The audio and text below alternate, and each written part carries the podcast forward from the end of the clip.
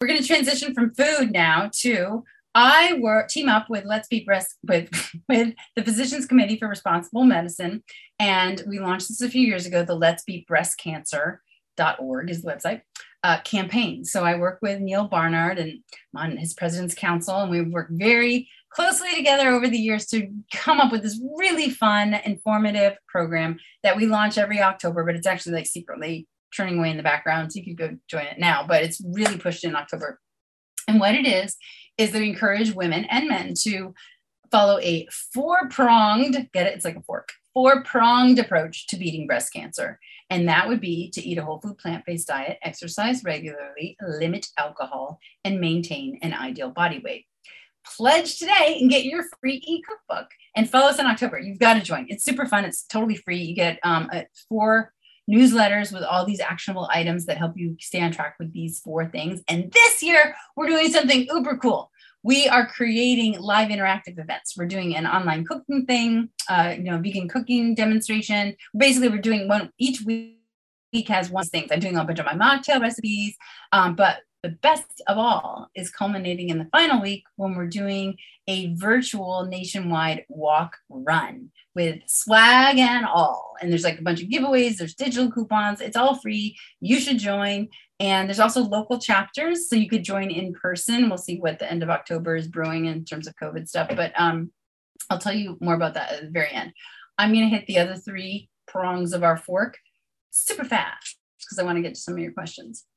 All right, who's chubby? If you're not sure if you're chubby, just go to pinklotus.com slash BMI and calculate your body mass index. index. You might be one of the 2.1 billion people in the world, which is nearly 30% of the planet, or one of the 72.2% of American adults who is overweight or obese.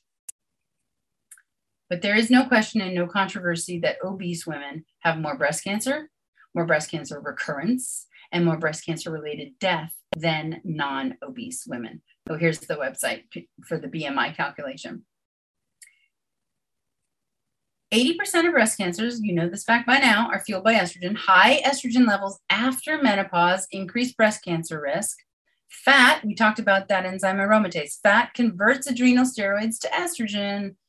So that leads me to the question Do obese women have increased estrogen levels that increase their risk of breast cancer?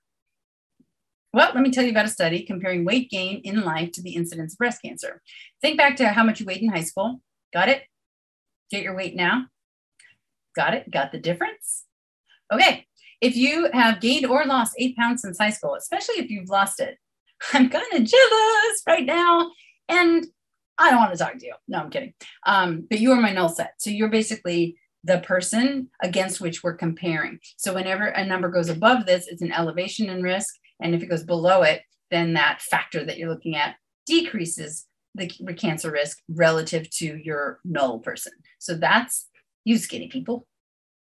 If you have gained 8 to 13.9 pounds since high school, you just increase breast cancer by 25% in you. 14 to 29 pound gain, 60% increase in breast cancer. And if you've gained 29 or more pounds, you basically doubled your risk of breast cancer. So, yes, the weight elevates estrogen to the degree that it increases breast cancer risk. But cue the good news you lose the weight, you lose the risk. Here's a prospective study with 33,000 plus women. In over in the period of 15 years follow up, almost 2,000 women got breast cancer, and then they started to analyze who got it compared to weight gain loss or staying steady. Those who had a steady increase in weight over time, getting chunkier and chunkier, become the reference group for our comparisons. So if you lost weight or just didn't gain weight, boom, you're a winner. But the earlier you lose it and the more you lose, the better. So well, to, within reason, right? You can get actually too skinny. 64% reduction uh, in breast cancer for premenopausal weight loss, 52% reduction for postmenopausal weight loss, and a 34% reduction for weight maintenance, so simply not gaining. And again, not to freak you out, but to incentivize you, my friends who have already had breast cancer out there, gaining more than 5% of your initial body weight during or after treatment, irrespective of your baseline body mass index, increases the risk of recurrence and reduces survival five-fold, five-fold. That's hard to say because uh, that's a high number. This 400% increase. So let's not gain weight. Fact 25% of breast cancer cases worldwide are due to the deadly combination of obesity and a sedentary lifestyle. So, what's the deal with exercise? How does it help? It decreases estrogen levels, bad actor. It enhances fat metabolism, weight, weight issues. It lessens inflammatory markers and it strengthens your immune system.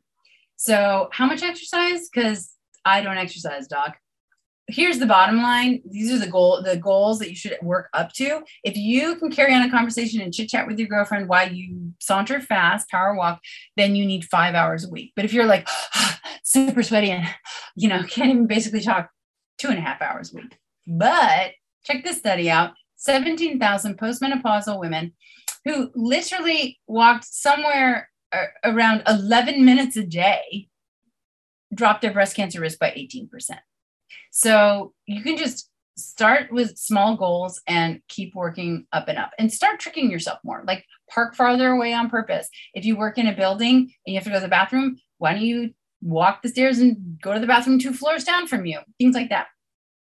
And then I can't see myself, so I don't know where it is. But look, look at me. Can you see that? I bike. I bike to work every day, which isn't that impressive because it's all downhill. But then I have to go home and I do go uphill my son has it by computer and apparently this one stretch is 22% grade like it is beast of a hill. Okay. Women who exercise for three to four okay so we're putting a little pep in our step we're going a little longer than the uh, 11 minutes a day of briskly walking which got us an impressive 18% drop but if you really work out uh, for three to four hours per week at moderate to vigorous levels, you're going to have a 30 to 40% lower incidence of breast cancer versus sedentary women. And if you go four plus, 57% lower risk.